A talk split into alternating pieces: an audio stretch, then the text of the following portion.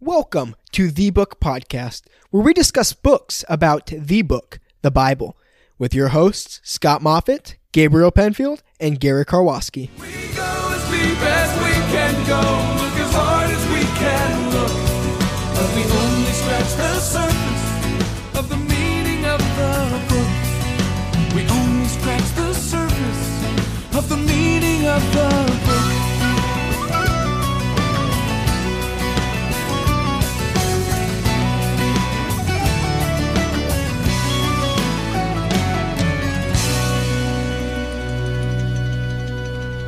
Hello to our listeners, and welcome to the 23rd podcast of the book.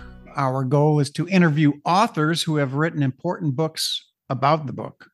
As we discuss their work, it is our goal to inform, to enrich your spiritual life. And as you know, there are many great books available to read, but only really a few are worthy of your time and effort. So, our goal is simple to introduce you, our listeners, to those who have written books that are certainly well done and worthy of your reading. Today, we have with us an author who is well known to students of biblical prophecy, Jeff Kinley. He's authored 20 books and he speaks at conferences around the world. Jeff began his ministry life in churches, serving in various roles for 30 years. He was the founding pastor of a church in Little Rock, Arkansas.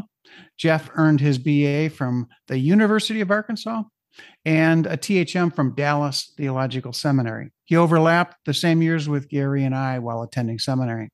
Jeff has appeared on many television shows, including Fox and Friends and uh, The Glenn Beck Show, and many national radio programs. Jeff and his wife have been married for 30 plus. How many exactly is it, Jeff? Uh, actually, 40. We just celebrated 40. So 40 years.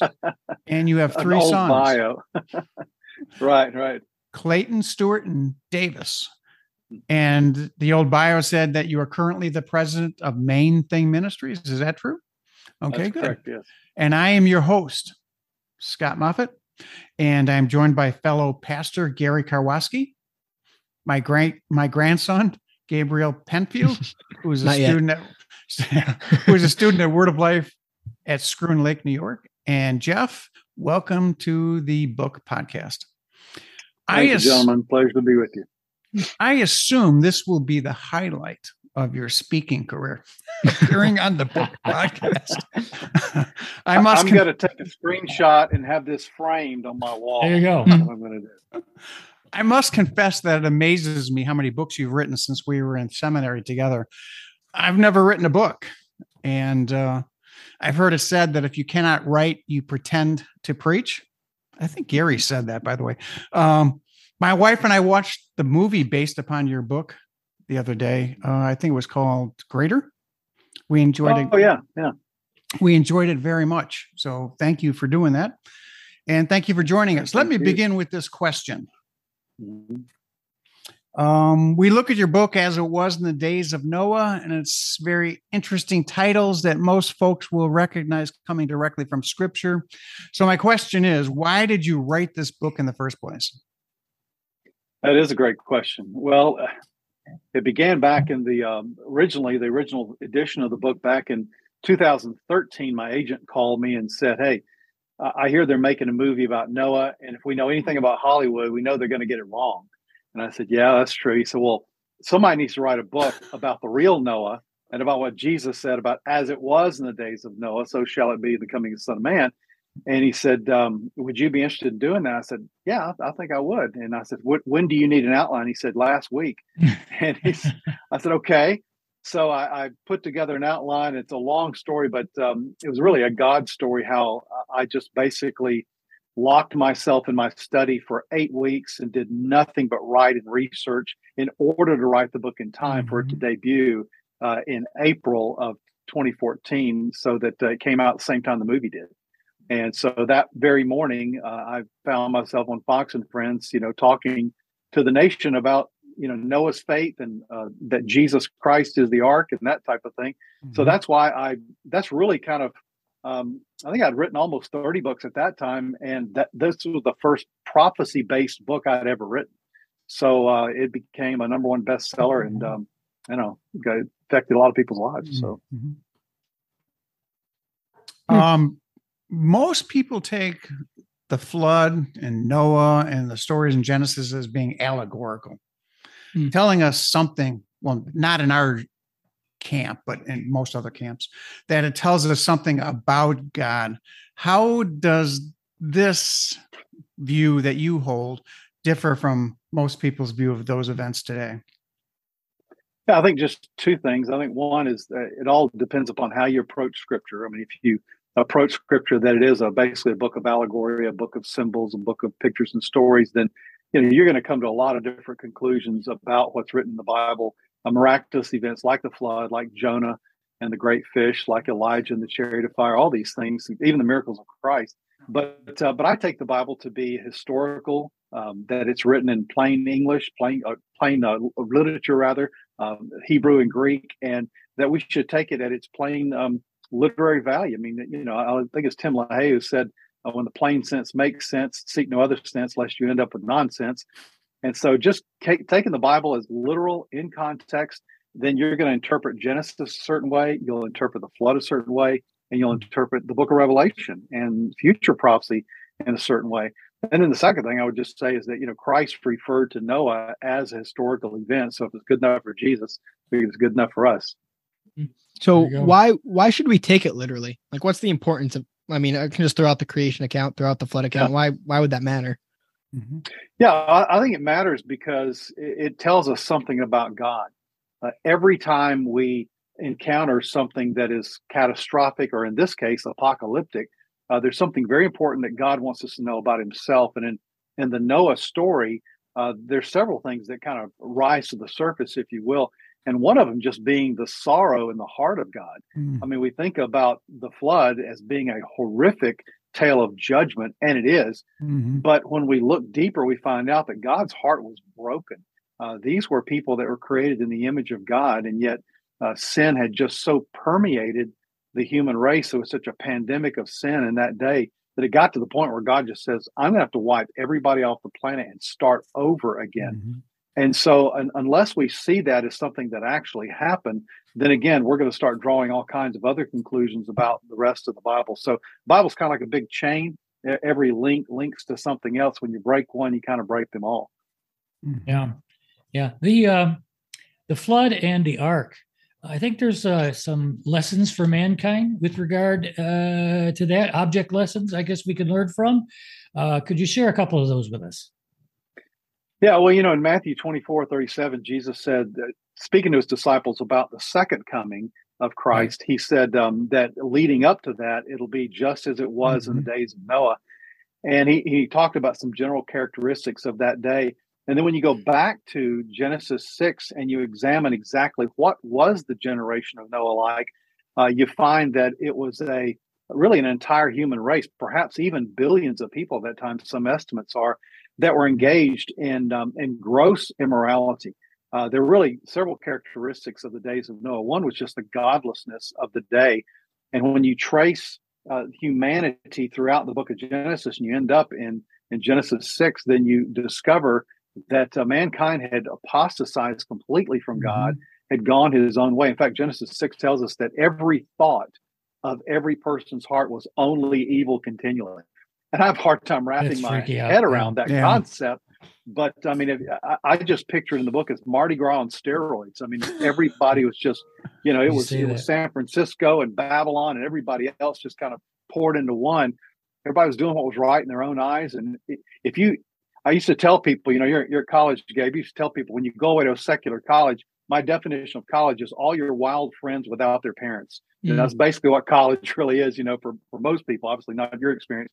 But that's kind of what the whole earth was like. It was Yeah. Mhm. everybody was was a frat house. And and so scripture tells us that it was a very ungodly Mhm. time. let me let me counter that just a little bit, though, just for the sake of argument. Uh, Matthew 24, Jesus says they were just doing natural things. They're eating, drinking, giving in marriage, being married. Those are just natural, normal things. What's so bad about any of that? Yeah. Well, there's nothing bad in and of itself about any of those things. I think the point Christ was making there is that they were totally unconcerned about God. Uh, they were absorbed with themselves, with just doing those daily activities. And uh, and when we look at what what we see in the end times, people are going to completely be absorbed in themselves again. Mm-hmm. Uh, they're going to be a totally um, self-absorbed. I mean, we're in a selfie generation right now, but in the Mhm. end times, it's going to be all about number one. We read about that all throughout the, the book of Revelation. What, what's a fascinating study is when you look at humanity and trace the the devolving nature of humanity, even throughout the book of Revelation, it goes from bad to worse to unbelievably bad and wicked and evil, where they're blaspheming God at the end. So that's why we have to go back to Genesis and really kind of see, well, you know, what else was going on during that day, and that's where we find that that pandemic of godlessness to the point where there's only one really righteous man or family Yeah. on the entire planet. Yeah. Your your whole thesis is revolving around Genesis six, the first few verses, which is really a, a critical text and a very controversial text. People take a variety of different views of that. I remember when Gary and I went to Moody Bible Institute uh, for one year together. That we that was one of the papers we had to write was who are the Nephilim and who are the sons of God. How did you determine and, and come up with an answer to that question? Yeah, well, that phrase, uh, the sons of God, B'nai Elohim, in the Hebrew language, uh, refers to angelic beings throughout Scripture. And of course, any angelic beings that would take wives for themselves among the sons of men would obviously have to be demonic creatures. Then you have to ask yourself the question how did that happen, Mhm. you know, physically speaking?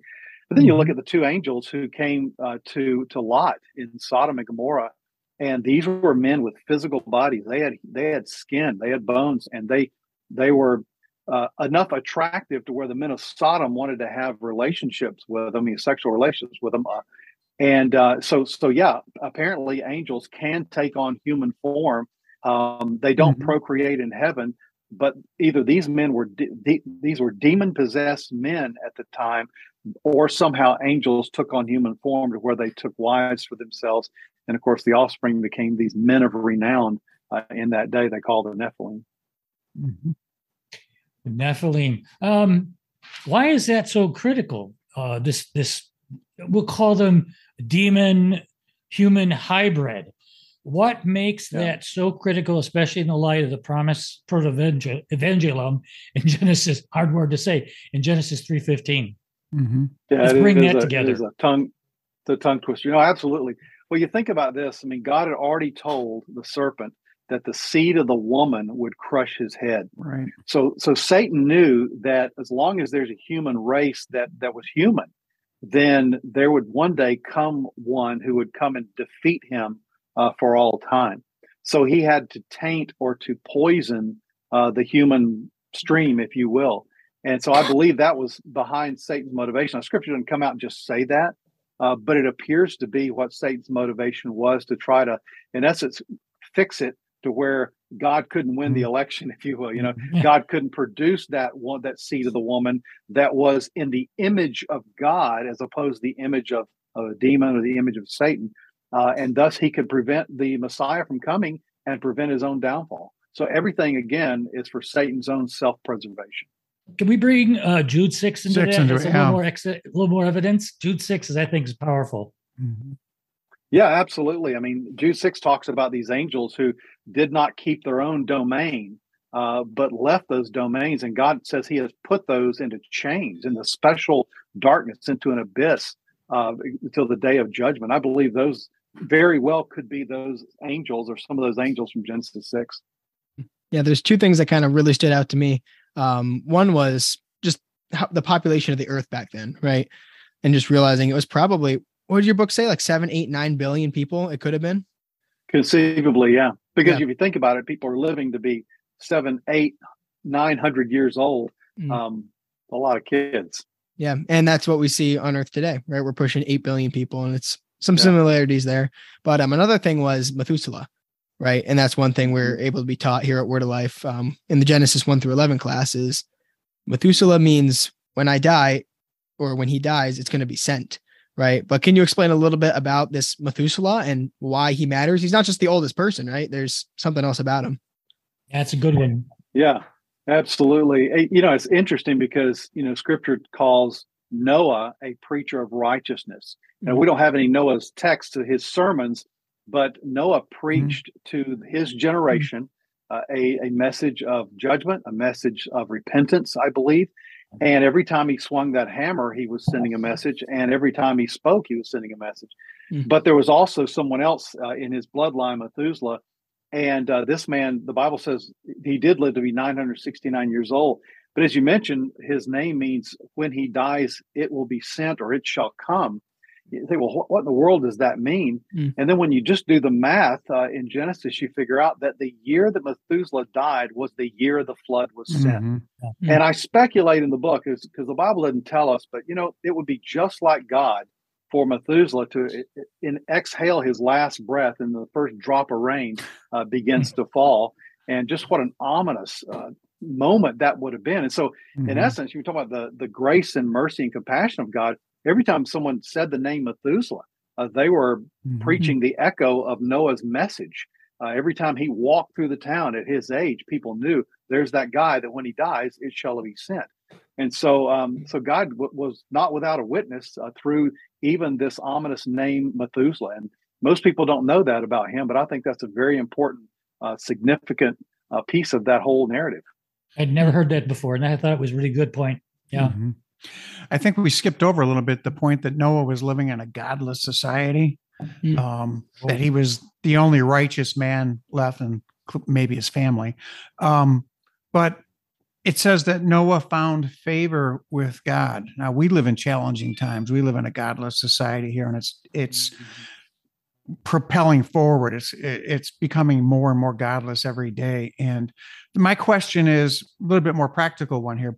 Uh, if Noah lived by himself or with just a few other people, and he earned God's favor or he he knew God's favor, however you want to say it, how can we today live with that same tension of being in a godless society and trying to remain and live faithfully to God? That's a great question. I, I think one way is through looking at the examples of the people in Scripture God has given us. I mean, we say, "Well, I'm the only Christian in my class. I'm the only Christian in my office. I'm the only Christian in my neighborhood, or whatever." You know, Noah was outnumbered perhaps billions to one. I mean, if there Mhm. was any guy that's walking, you know, against the current, swimming upstream, it's Noah. And we talk about things like peer pressure and you know the cultural pressure that's on us today. Mhm. But look, I mean, Noah lived in a day where nobody was applauding him. I mean, there was there were no attaboys, you know, Mhm. there were no pats on the Mhm. back except from God, maybe uh, his wife. And for Mhm. several years while he was building the ark, he, he had no help from his sons. He may have had some other relative help we don't know about, Right. but uh, but it was a very lonely thing. Noah walked a lonely path, Mhm. and today we see ourselves much like the early church in in Acts, marginalized, you know, pushed to the edges of society. Uh, the first century had their own version of cancel culture, uh, Mhm. where they would essentially erase your name from the record books, you know, or from the the registries of, of the cities. And we're experiencing that today. I mean, the world is continually turning more and more anti-Christian. Uh, the spirit of antichrist is everywhere, and I Mhm. find that you know it's no longer you just the guy that used to stand on the street corner, you know, and, and preach the gospel. That was the guy that got all the heat. Nowadays, all you have to say is a man is a man, a woman is a woman, uh, and all of a sudden the whole world's coming against you. I mean, think about how how basic that type of and it's not so much even morality; it's just basic biology. You're just you know saying something. God made them male and female, uh, right. which really tells so, us something of God's genius that He would put Mhm. that in Genesis one, and then Jesus would then repeat that same thing. You know, and obviously the, the readers and original writers of Scripture did know that one day humanity would question even that, and that just tells you the level of satanic activity I think that's going on right now. And, and our preview to the days of Noah is that if Satan can get you to believe you're not a created being, if you're not a created being, maybe you're not even the gender or the the sex that that you were born as, and that all gets you to to turn away from God essentially, and uh, get you to to reject the biblical narrative. So What Noah's experience told me, and I've been asked this question before: If you landed on a on an island all by yourself, could you live the Christian life? That could, the answer is yes, because Noah did it. He was by himself. He was he was a righteous man, and it doesn't matter. I, it's wonderful to have a church family and all that, but we can still live a godly life, no matter if we're completely by ourselves or surrounded by godless people. We can still seek and find God's favor. Yeah, I mean, you think about Elijah. I mean, Mhm. Elijah was surrounded by the prophets of Baal. He thought he was the only one. It Yep. turns out he wasn't, Mhm. but he, he thought he was the only one. I mean, look at the early church, Peter and John standing before the Sanhedrin, you know, being uh, forced with that pressure. We must not, uh, can't stop obeying God. We have to speak Mhm. of the things we've seen and heard. I mean, all throughout scripture, Paul and, and his persecutions, and then today. So, yeah, we can stand strong because the Bible says in First John 5, greater is he who is in you than he who is in the world. So Yeah. we are overcomers. Uh, in fact, that's what he said. It's our faith is is what overcomes the world. Everyone who believes in Jesus overcomes the world. And then Jesus said, and to the seven churches, to every one of them, he says, "To him who overcomes, to him who overcomes." So we're destined to be overcomers, but we can't do that unless we anchor ourselves to the Word of God and get our hearts right with uh, the God of the Word. Yeah, you know, you can imagine the uh, the ridicule that Noah received from the people around him. Just he's Yeah. building a giant boat in the middle of the land, He's and he an says idiot. it, and he said, "Yeah, he's an idiot." and he's and he says it's going to rain, and they say, "What? What's rain?" And so Mhm. that's the same kind of ridicule I think we have now. Oh, you Mhm. believe that marriage should be between a man and a woman? Ah, and you're ridiculed for that. So it's the same kind of situation. One of the things I noticed about your book too, and I'm adding a question here. Um, man, you really lay into the whole sex thing strongly, both Mhm. prior to the flood and now prior to the rapture. And you spend a lot of time talking about the um, the uh, strength of that drive.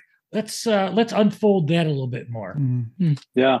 I have a chapter called 50 Shades of Immorality. Mhm. And uh, in the chapter, I examine, you know, what's going on in Noah's day. And, you know, the Bible says uh, in Genesis 6 that they were, they had become corrupt.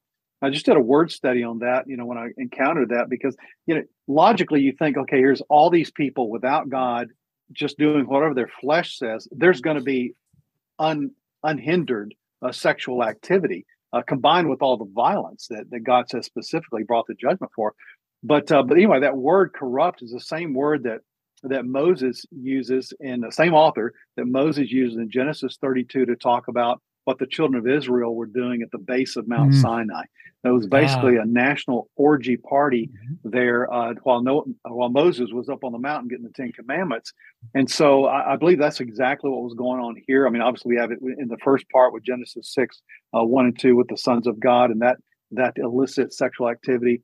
Uh, but that hasn't changed throughout history. But what has changed is society and culture's um, approach and approval and tolerance of certain deviant sexual activity. And so I just spend a lot of time talking about kind of where are we today with that? How far have we strayed from God's original design? And it it does. It goes beyond just the man and the woman being married. It goes to the point where people are engaging in all sorts of, of you know the sexual deviance that Paul talks about in Romans chapter one, First Corinthians chapter six. Right.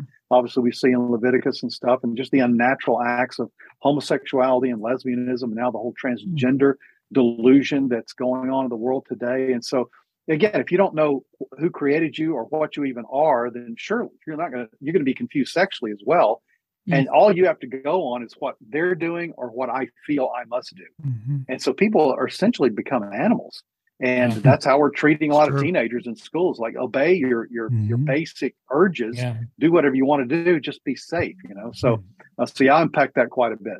Yeah. So you can see these horrible things happening, right? God sent a flood because he has a just nature, right? He has to do that. But a lot of people see the difference, right? Even in the Old Testament, you have a God that's willing to send a flood, right? Promises afterwards he's never going to flood the earth again, but he floods the earth. And then you see in Joshua um, wiping out the nations, right? Wiping out this whole Canaanite nation. Um, coincidentally, that's Ham's son, Canaan. That's the curse to fulfill Yeah. the curse. But um, can you talk a little bit? And a lot of people have that division, right? This Old Testament God who's just, wrathful, angry, compared to the New Testament God that's willing to allow this to happen on earth now, right? All the stuff today, all the stuff in the past, right? And so they draw this division of an evil God, or maybe not evil, but Mhm. a just God, a wrathful God versus the loving God. Can you kind of Mhm. explain that difference and that kind of um, paradox? Absolutely, yeah. It's kind of like uh, we, we look at the Old Testament. God was really angry, and in the New Testament, He got nice. He sent Jesus, and here's Jesus with kids on his lap, and you know he's making parties for everybody, and everybody comes get free food and doing miracles and that type of thing. But essentially, what that does is, is it's sort of a cherry picking of the Old Testament, New Testament. Because when you look at the Old Testament, you have all these verses that talk about the Lord is full of compassion and grace and mercy, and the times when He forgave Israel over and over again, uh, the great acts and deeds that God did for His people, uh, which we have to keep in mind. God had a covenant relationship with the nation Israel, and He's He's doing things for them. He did discipline them, uh, and He did uh, send judgment on pagan Mhm. demonically inspired nations during that time. Then we get the New Testament, we think, well, everything's okay now. Jesus is here. But then they, people kind of stop reading after the Gospels. They forget that there's the rest of the New Testament. And if they just keep on reading, they'll find that this same Jesus that was so nice and walked around in sandals and died for our sins legitimately is coming back again. And he's now this glorified Christ. And so even the book of Revelation begins with a vision of the glorified, exalted Jesus, and it resembles that Christ in no way. In fact, Hmm. it's it's almost like another Christ. It's not, but it shows us the glory of Christ and the righteousness of Christ. He's coming to bring discipline to his church. He's coming to bring judgment to the world in the form of the seal, trumpet, and bowl judgments. In fact, it's that same Jesus that unleashes the very first judgment in Revelation 6 1 that that unleashes the four horsemen of the apocalypse. And then you get to mm-hmm. chapter 19, and he comes back on a white horse, mm-hmm. accompanied by the saints and the angels, and he slaughters perhaps hundreds of millions of people Mhm. with just the word of his mouth. And then mm-hmm. after that, there's judgment. There's the great white throne judgment where he throws people into the lake of fire. Right. So yeah, so the idea that the Old Testament is the, is the angry God, the New Testament is the nice God. It's really the same God, and He's loving in in both testaments, but He's also righteous and just and holy in both Yeah. testaments. And we You- you kind of get the helicopter, you know, uh, panoramic view, we can see that a little bit better. You got to read all the way to the end of the book. Yeah, you do. Yeah, One of my absolutely. favorite lines in your book with regard to that is that the, the criticism of the God being an angry, mad God pre flood, that he wiped out those millions of people. And I'm quoting your book directly. He didn't give them just one last chance, but he gave them one very long chance. So they had 120 120 years. Mhm. yeah, they gave them 120 years to see it differently. So I, I think that's a false setup as far as a uh, an angry God only. So, um, all right, I had a question. Um, so God, God calls Noah, the righteous man, to preach to the world, and the world just continues to degrade and to further and further sin. And finally, he judges it and he floods the world. Now, many people have questions about the mechanics of that. How did he flood the world? You talk about the canopy theory, which goes all the way back to Henry Morris in the early 60s. Can you explain that for our listeners who might have never heard the canopy theory? How did the world actually flood? Yeah, uh, the, the, idea is that there was essentially this this canopy of of clouds that held back the the waters of the heavens that filtered the ultraviolet rays of the sun, which some people believe that's one of the reasons why people lived for so long because they, they weren't affected by all this atmospheric, um, you know, poisoning type things. That's one theory. Uh, but the Bible also talks about the great fountains of the deep and I mm-hmm. talk about how the the underwater or the under earth reservoirs that are that we know exist. That's where most of this water really came from. And now what is it? You know, 72, 80 percent of the earth is is now water. Hmm. So yeah, it was kind of a both and. You know, I, I I joke about the movie with Russell Crowe. I tell people, you know, the only thing I think they got right was the actual flood part. You know, thing Mhm. that these geysers kind of burst out of the ground and all this torrential, violent rainstorm coming down from the sky. I mean, it was it was a violent episode, uh, but obviously God had that water in reserve. He had it up at the top. He didn't want to do that, but because of man's sin, it sort of you know Mhm. punctured that and caused that judgment to fall on humanity. Um, I'll jump in again. Um, what this is kind of different question. What are the three books that have affected you the most uh, as a believer? I like to ask that of all our authors. Mhm. Just to yeah, s- I think one of the, the first, I, I wasn't raised in the church. Um, uh, by age 16, I'd never read anything deeper than a comic book. So, uh, so I'm thinking Jesus, Green Lantern. I mean, come on, you know. So, so the the day that I became a Christian, it, it was a radical conversion for me. I mean, I was I was your basic, you know, drug dealing hippie kind of guy, but I, I had a day and night transformation where it wasn't dramatic in terms of emotion. It was just a, a, a willful decision and a receiving of the salvation that God offered. But the, the very same night I became a Christian, um, the the 16 year old uh, fellow student that led me to Christ gave me his Bible, and I began reading the scriptures, and that got me hungry for truth. I wanted to know more. So the first year I was a Christian at age 16, I read uh, over 50 different books uh, mm. by people like A.W. Tozer and uh, began to read uh, J.I. Packer uh, and people like that, and uh, uh A.W. Pink, and you know some of these people that you know you usually don't get to do you get to seminary. Right, light reading. Yeah, just some light reading. It took me a year to get through Knowing God by J.I. Packer, but oh, I have to yeah. say that that book probably marked me just about more than just about any any book I, have ever read. I mean, early on in my life, I read Shadow of the Almighty um, by Elisabeth Elliot about her husband Jim Elliot. That from a mm-hmm. kind of a sacrifice for Christ kind of standpoint, mm-hmm. uh, kind of did a lot for me. And of course, A.W. Pink, The Attributes of God. Um, and then, you know, I read so many books. I mean, it's kind of hard. It's like the books behind you. It's kind of hard to go and right. pick out one. Uh, but I, I, would say that Packer, you know, the, the books that, that J.I. Packer wrote were very impactful for me. I mean, even mm-hmm. going back and reading as much of some of these guys like um, um, oh gosh the uh, the Puritan who wrote uh, the Death of Death, uh, John Owen. You know, John I mean, th- those things sure. are just really. I mean, you, you can maybe read a paragraph in a month, you know, and try to absorb what they're saying because their thoughts are so deep. Uh, but just kind of dipping my toe in some of those things really helped me. Of course, then going to seminary, being challenged, but to read some of the the great works uh, of literature, and so um, but then, you know, obviously some prophecy mm-hmm. guys, John Walvoord and Dwight Pentecost, and those guys mm-hmm. have had super impacts on my life.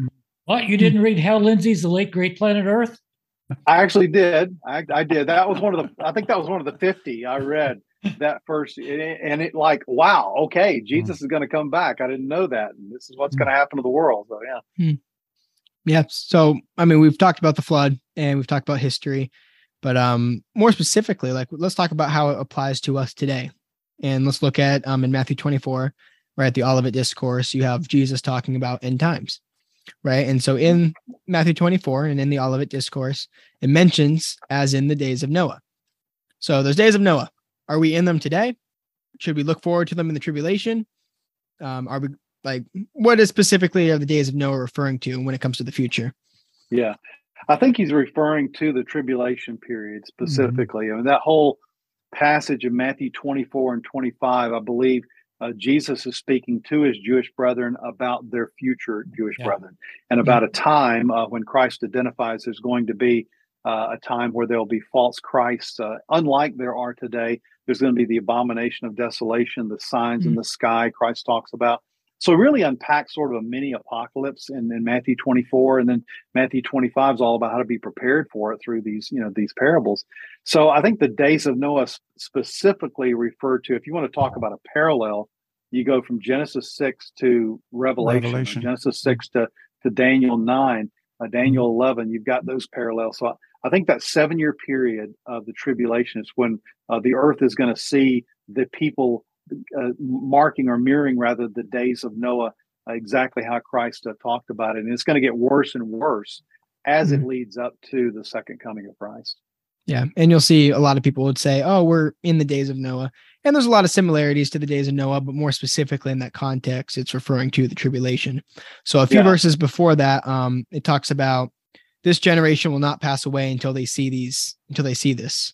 Um, and let me pull up the exact let me read that exactly so i'm not taking out of context verse 34 of 24 generation yep mm-hmm. truly i tell you this generation will not pass away until all these things have happened heaven and earth will pass away but my words will never pass away mm-hmm. so and this is kind of outside but we were just talking about it today is that referring to the generation of jesus time is that referring to the generation that's going to see these signs like what exactly is that referring to hmm. Well, there was a book came out in 1988 by a guy named Ed Whisenant who said uh, there was 88 reasons why Christ was coming back in 1988.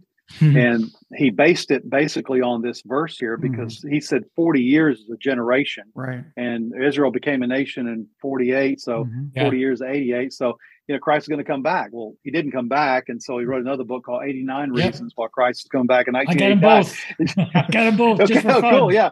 Uh, the collector's editions. know? Yeah. uh, but he just keep, keep updating.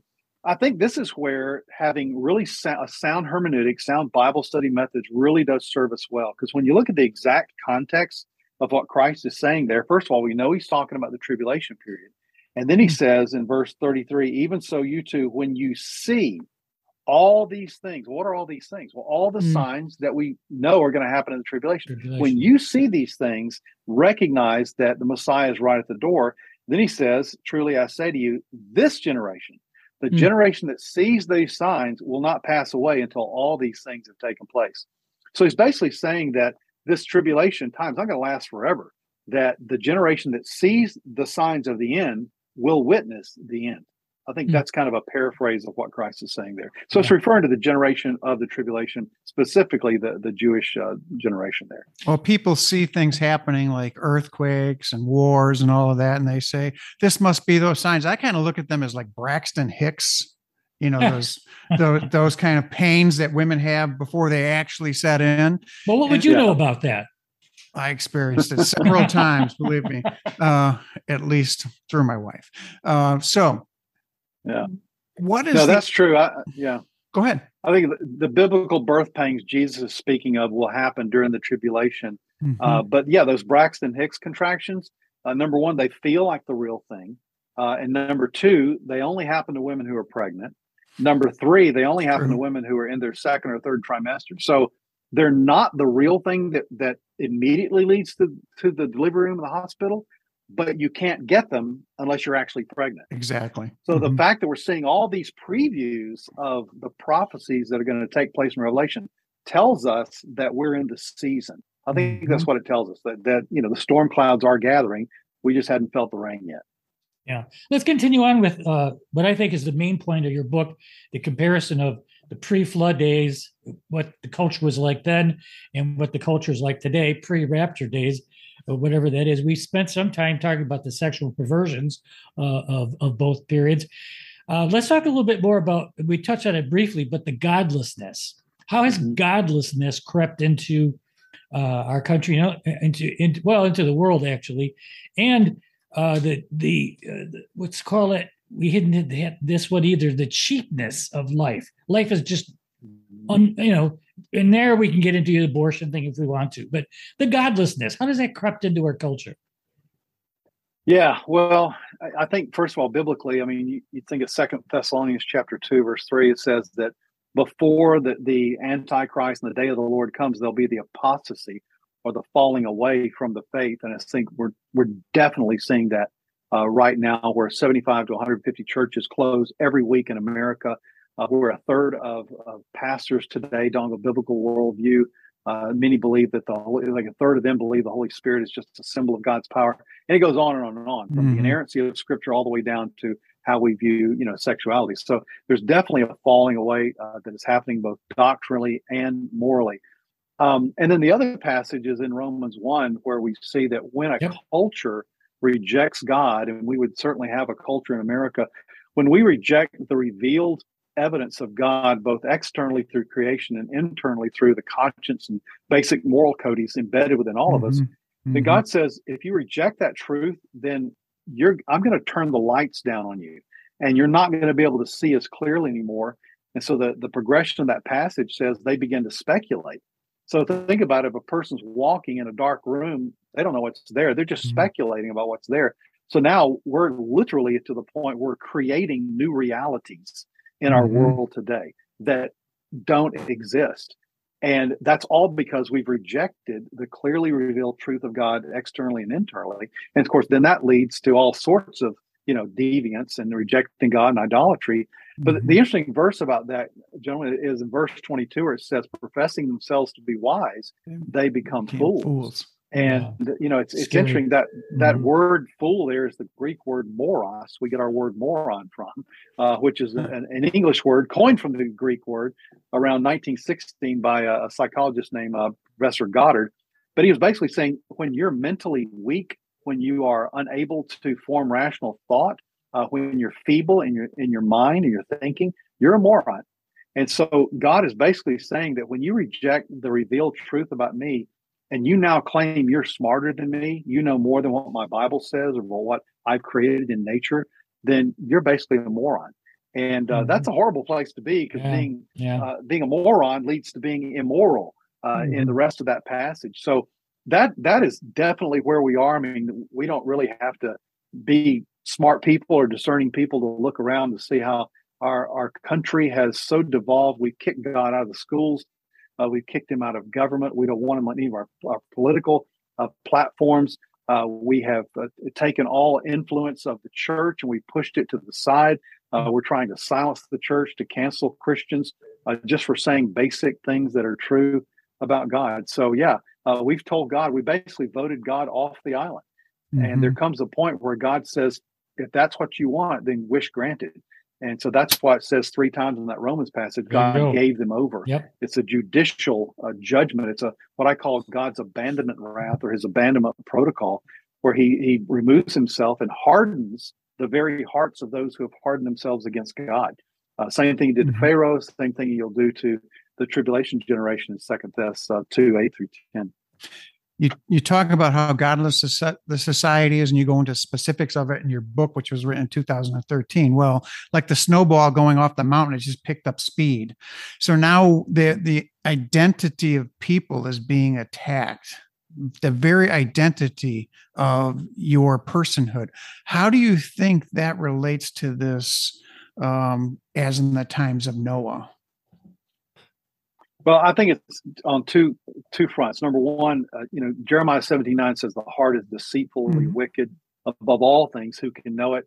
Uh, you know, Romans three tells us that no man seeks God, and that we're dead in our sins. Ephesians two. So we we're broken. I mean, we are broken and dead, and left to ourselves, uh, we're going to come up with these alternate realities uh, in the world. And the second thing is through just satanic deception in the world today. I mean, Jesus calls Satan in John 12, the, the ruler of this world. Paul called him the God of this world, the prince of the power of the air. There is a great global deception going on right now, all the way down to the, to the individual level uh, on planet Mhm. Earth, where people, even Christians, uh, who've been in church all their lives, are wondering, well, I guess we should just accept them. It's They were born that way, that kind of thing. So we've lost all sense of a biblical grid through which to see the world. And so, through just human self deception and through satanic deception, uh, I see this as really grooming uh, the planet for ultimately the man of sin. The Bible says Antichrist will come on the scene in the last days. And, you know, to, to people who are gullible enough through the right crisis, and he'll be able to, uh, in essence, control the whole world. so you see this as part of that grooming process I do. I think. I think Mhm. this the, the the whole fact that we we put God out of the picture, we can invent our own universe and our Yeah. own mind. Uh, that uh, sets us up for self worship Mhm. and to do anything that we want. And then the crisis comes along, the government comes in and says, "Hey, we'll take care of you." And I think worldwide, we're seeing that happen, really all over the world, but Mhm. that the world's coming together as well. So you get that Mhm. immoral component on one hand, that self deception component, and then Satan comes in and says, "I can use that Mhm. uh, to get you to to come onto my side." Yeah. Yeah. So take it one quick question. Just take it a step further. Have we gotten to the point of days of Noah? Like, have we gotten to that point of evil of days of Noah? We're up here, or are we more like kind of down a little bit? I, I see it as sort of like a, a car on a hill, and you've released the parking brake. That we're Mhm. just gaining velocity Okay. with every day. Uh, and so we're not completely there because when we get completely there, we'll be at the end of the tribulation period. Uh, Mhm. But I think we're uh, well on our way. We're, we're gaining speed. Mhm. and that is why it's so important you know just like in noah's day as as he is thinking about hey there's going to come a day where i'm going to hammer this last nail and Mhm. it's it's going to be game time and i think we're approaching the game time i think we know we're late in the fourth quarter we're like every every football team has a has a two minute offense you know it's like we're in that two minute drill however long that ends up being i don't know but i just Mhm. know that god wants us to have a sense of purposeful urgency about Mhm. our lives right now Yeah. You know, you mentioned uh, earlier, let's, and I'd like to elaborate on it. Uh, God has his, God has a witness out there. He has both an external witness, witnesses, and an internal witness, so that we're not, we're without excuse. Let's elaborate on that a little bit more for our folks that are listening to, so they un- can understand that God has left here among us testimony that he does indeed exist, but we're ignoring it. Yeah, I mean, I, I used to have people say to me, "Hey, if God would just show up and prove Himself to me, I'd, I'd believe in Him." Mhm. And I'm thinking, well, you probably wouldn't because He already showed up and people didn't believe in Him. No. Uh, you know, when Christ came the first time. But yeah, God says in Romans chapter one, in Psalm 19, in Genesis one, that He created the world. And it says in Romans one that when you look at the creation, you can come to logical conclusions about the Creator. Uh, that He's divine, that He's supernatural, uh, that He is powerful and creative, and that He's bigger than you. Uh, and kind of the bottom line lesson is there is a God somewhere, and you're not it. You know, that's kind of the, the point of the lesson. And so it begins to make you think, okay, well then, all right, well then, who is he? And you know, Scripture says if we seek God, that He'll allow us to, to find Him. Uh, so God has put in creation evidence of His attributes, the fact that He exists, and some of His attributes. Now that's what theologians call general revelation. Uh, we don't know God's name, we don't know what He's up to, we don't know what His plan is, and that's where we kind of get more specific to a specific revelation, and that's the scripture and the person and work of Jesus Christ.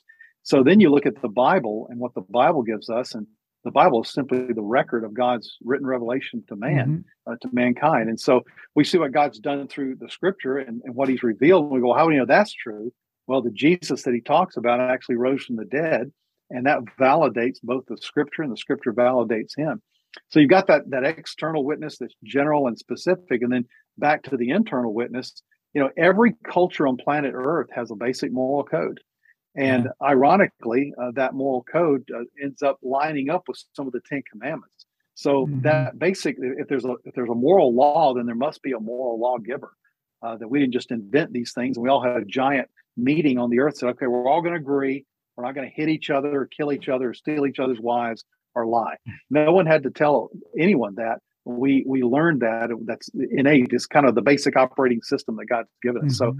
I think those are two strong evidences. And if those are kind of, you know, the first domino that gets someone thinking about, well, okay, maybe there is a moral argument. Who is he? Well, examine the claims of Christ. Jesus did claim to be that God. So let's look at him and find out what do we know about Christ that tells us that he actually backed up those claims. Mhm. Nice, very nice. Um, so let me do a one more thing. Actually, I have a very important question I want to ask you at the end. It's the most important one I could possibly think of, but right now, Scott knows where I'm going probably with this one.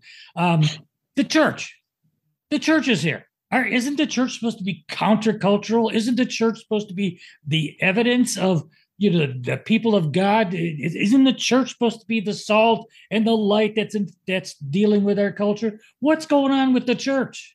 You were pretty tough on the church, church in your, uh, I don't remember which chapter it was, but you basically dismantled it. Yeah, you should read the follow-up book called "Wake the Bride." That's uh, I get a little more specific in, in that one. But yeah, I mean, the, the church is the bride of Christ, Mhm. and uh, Jesus said in John 14 to his disciples, "If I go away, I'm going to come back. I'm going to build a place for you in heaven. I'm going to come back and receive you to myself." He was talking about this Hebrew uh, or Jewish wedding motif, wedding custom, and uh, Christ is betrothed uh, to us as the groom to the bride and he wants us to be prepared. He wants us to be pure uh, to re- to receive him when he comes back to take us to heaven at the rapture. But yeah, the church is, uh, you know, Timothy says the church is the pillar and support of the truth, and so we're supposed to be a a, a, a herald of the truth of God in a in a dark world and light to a dark world. Uh, and right now, much of the church is waning in its commitment to the truth. That's the first thing.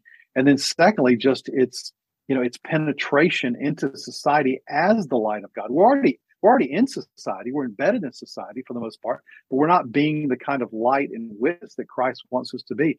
And we we carry the cure to the disease, and yet we're not sharing that with people that are out there. So I think it begins in the church. It begins. We got to have a strong church to have a strong believing witness out there in the world. But Christ said, "You're the salt. Salt is a preservation." Uh, he Mm. says, "You're the light." You know, light exposes the darkness, and we have to be that for a world. And unless we do that, there's really no other way that people are going to come to Christ other than people telling them about it. Doesn't the church have to wane though in its power uh, in the world system t- for the Lord to return?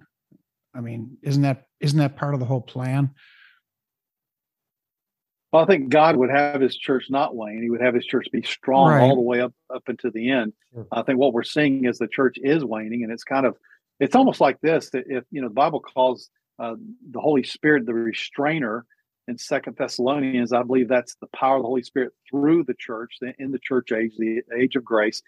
And yet, what what instead of restraining evil, uh, we're poking holes in in the levee. Right. and we're allowing evil to to really and worldliness and worldly thinking to kind of bleed into the church and flood into the church where many churches are no different than you know some secular club's counterpart you know that's out there. And we're trying to bring a lot of the world into the church. And we think that if we can just put on a good enough show on sunday morning that non-christians who naturally hate god are going to want to flock to our church to hear what we have to say and uh, and of course, you know, people do have large churches where they do that. They're tickling ears. It's self help seminars. I love what one pastor said. It's uh, many churches are a, rock show followed by a, a, a light show followed by a, a TED talk. You know, it's just uh, people It's trying to to get make people feel good. And you know, there are things in Scripture that are great comforts to us, but a pastor's job is to equip the saints to send them out in the world. He's the quarterback. He calls the play and says, "Now let's go run the play out into the world." Mhm. And yet, many times we're just gathering a groove on ourselves, feel good, and then go home, and that's it. Yeah. Yeah. Church is not doing its job. Um, Right. can we bring up the Titanic? Go ahead, Did, did- did you want to do that, Scott? Bring up the Titanic? Well, you compare the church to the Titanic with the uh, in the culture with the icebergs, and I, I thought you made a really really good Mhm. important point. Just because we see icebergs doesn't mean the ship's going to sink, it, but it means we're are we are in the right waters. So you- Yeah. you want to elaborate on that a little bit as far as to the prophetic calendar? Absolutely. I mean, we see the warning signs out there. We see the, like you said, the icebergs. We see the landmines, the, the water mines that are out there. The, the church's job is to navigate around those things and to warn others about them. Mhm. And some of the, and I use this term, you know, loosely, the prophetic voices that are out there, people that are talking about what God says about Bible prophecy in the future, Right. are are sort of sounding a warning, saying, "Hey, iceberg ahead," and that's what the Titanic received. They received several messages uh, from other ships saying, "Hey, there's there's a lot of icebergs out there," and uh, they basically told them to shut up. You know, I've got Mhm. to send these other messages out there. So again, like the days of Noah, we're we're too preoccupied in the present and self and what's right in front of us and entertainment and that type of thing. Seven hours a day on our phones is basically what most people are spending now. And so Mhm. with with that kind of mindset, you're not looking for icebergs. You're looking for the next meal in the dining hall, or when's the show going to start, you Mhm. know, or when to go swimming in the heated swimming pool or something like that. Mhm. So because of that, I mean, the, the church is sort of sailing along, uh, you know, for the most part. And um, and I see a lot of people. In fact, the, the number one email that I get from people today is, "Where can I find Find a a Bible church." teaching church?" Oh, That's yeah. it's the biggest thing that I get, Yeah. and I get it all the time. Uh, Mhm. people are hungry. Christians are hungry. They want to be fed, so they end up getting fed from online, uh, from podcasts like this, from Christian, Mm-hmm. really good, strong teaching shows online, that type of thing. Uh, but and some of them are having house church, you know. So there's some of that going on as well in our country. So there's a strong need for strong biblical uh, preaching today. Yeah, and you're talking about just pointing out the icebergs, and you don't see that today, right? The iceberg is that there is a coming rapture, right? There is coming tribulation, and there is coming, um, there is the second coming of Jesus, and that's just not taught in churches, um, and even some Bible believing, maybe they're teaching salvation correctly, but they completely ne- neglect the end times, Yeah. and so it is important Yeah. to understand. Secondary doctrine. Yeah. That's So- what I hear. Yeah, yeah, it's secondary Yeah, doctrine it's- doesn't it's- matter. it's it's it's very important that that we talk about this because you know almost a third of the Bible is was prophetic at the time that it was written. Mhm. Yeah. If you think about this, I mean, God wrote the Bible; it's His book. And I mean, as an author, I've written almost forty books now. I think very carefully about how I close out my book. I want the reader to shut that last page and go, "Yes, you know. I needed that." Well, God did the same thing, only much better. He wrote he, the last book he ever wrote was a book that was 95% future prophetic. And so that tells us something Mhm. that God wants to give us a heads up on history. He wants to show us what's going to happen so that we can warn others and so that we can be prepared for what happens before that. And Mhm. so, but so many pastors ignore that. They avoid uh, prophecy like the plague. I mean, That's because they want to build a church. Yeah, It's the overriding. they think it won't draw a crowd, right. because it's you know divisive or you know and many pastors themselves let's be honest a lot of pastors are, are bivocational. Maybe they didn't go to seminary. Uh, it takes a lot of study to study Yeah. prophecy. I mean it's it's not the low hanging fruit of psalm 23 or you know matthew you know chapter 11 come unto me. I mean those are kind of easy to understand. Prophecy requires study. That's why we call it bible study by the way. And uh, and a lot of pastors can't or won't do that and then i think also you know, I had a pastor one time tell me, he said, uh, the reason I don't bring anyone to speak on this subject is because I think prophecy is just a hobby for old people. You know, it's kind of like the, the old gray hairs. I mean, they like that kind of thing. But what I found is a huge groundswell of younger people. I'm talking like as far down as 10 years old, all the way up to like young couples are really beginning to be turned on to Bible prophecy and more so discerning the times understanding their world in light of what their Bible tells them about what their God is going to do. And so I do see it growing, but on the whole, people will avoid the subject uh, like Yeah. it's a keep off the grass sign or something. Yep. Yep. But I really do appreciate you writing a book like this where it Good. clearly describes what the days of Noah were and how it applies to today and where we're living right now. So I appreciate you writing a book Thank like you. this. Yeah, it was well done. Yeah. All right, Well Gabe. I appreciate that. Um, where uh let's Wait, get wait. I've Oh, got I'm one sorry. one Okay, vital go question. I've got to ask him. One vital question. all right, we're all waiting. I know, I know. I've been it's been sitting on my mind the whole interview, and here it is. Did you forget it yet? I, I am old. Here is the question: Have you been to the Ark Encounter in Kentucky? Mm, I actually have co-written a book with Ken Ham uh, Ah. about uh, That's about teenagers coming back to the church. It's called Ready to. Return. And uh, when we were writing that book, they were actually building the ark. Uh, But I've not actually been there personally. But I've, everybody tells. In fact, I was on the plane flying from Dallas to Sao Paulo, uh, Sao Paulo, Brazil, last week, and there was an older couple from California. They had just come from seeing the ark, and so uh, the, it's really reaching millions. I mean, literally millions It of is. people. uh, Gary was on the so. first ark. I actually have. I contributed to the project early on, and so uh, I got to see it during the process while it was being built gotcha. by several stages. Mhm. And um, so I have a an actual T-shirt there that says "I helped build the Ark." Oh, that's great. I love it. but um, Where- what? Yeah, where can where can we find your your Yeah. books, a website, YouTube channel, Yep. whatever? What are some Yeah. resources you have for our listeners? just so jeffkinley.com is where kind of everything is housed. Uh, I do a weekly TV show called uh, Jeff Kinley Live on his channel.com. Uh, Mhm. That's just 30 minutes of Bible prophecy every week. Do two podcasts a week, and uh, God's just got me doing a lot of things right now. But uh, but yeah, it's a great time to be alive. It's a really exciting time to be alive because you know we could witness the return of Christ, and but even even also with that is the fact that we get to see people come to Christ as we share the message of hope. And I mm-hmm. just tell folks, you know what? Like Noah, the, the the door to the ark is open right now. I Yeah. mean, it's standing wide open. It's not been shut by God. And as long as that door is open, that means we're in the day and age of grace. And so Right. now is the acceptable time. Come to Christ. Believe, trust, receive. Yep. Amen. All right. Well, we want to tell you how much we appreciate you Absolutely. and uh, keep up the the good work. God bless you. And uh, Gabe, you. you. want to pray for Jeff before we um, stop the recording? Yep, let's go right in. Uh, dear Heavenly Father, I just um thank you for this time. Um, last hour we're, we are able to just talk about your word, talk about end times, talk about um the days of Noah, Lord, and I think that we have that example of um, evil being punished, Lord. And I pray that we live each day realizing that you are a just God. You are merciful and gracious, right? You gave us that door to enter, and I praise you that um uh, we've made that decision to trust in you as our Savior. And I pray that we'd recognize that other people haven't, and I pray that we'd um, share the gospel with them, right? um, and also pursue you in our everyday life, realizing that there will come a time when you return, when you come receive us to you, Lord. And I pray that we live and look forward to that day. Yeah. Uh, I pray for um, Mr. Kinley, Lord. Just thank you for his um, the books he's written, the lives he's changed, and I pray that you keep him going strong, Lord, over these next few years. I pray all this in Jesus' name. Amen. Amen. Amen.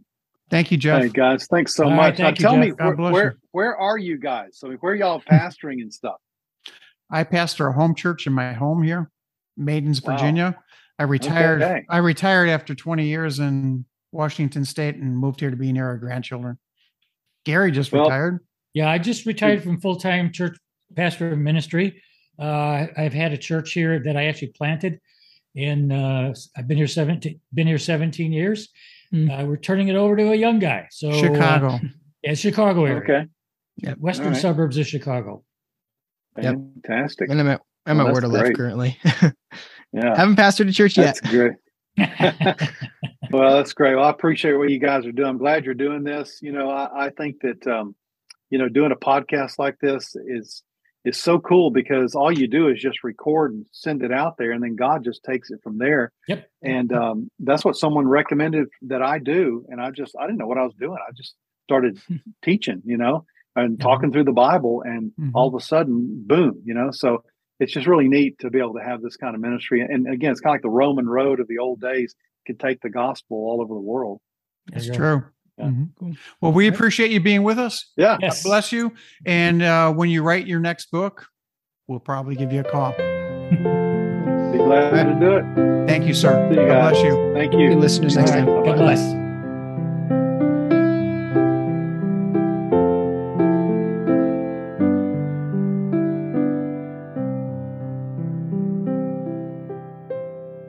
Thank you for listening to another episode of the Book Podcast. If you liked what you heard and want to support us, like, follow, subscribe on any podcasting platform, on YouTube, on Facebook, Instagram, or Twitter. Simply type in at Hear the Book Pod, at Hear the Book Pod. Thank you. See you next time.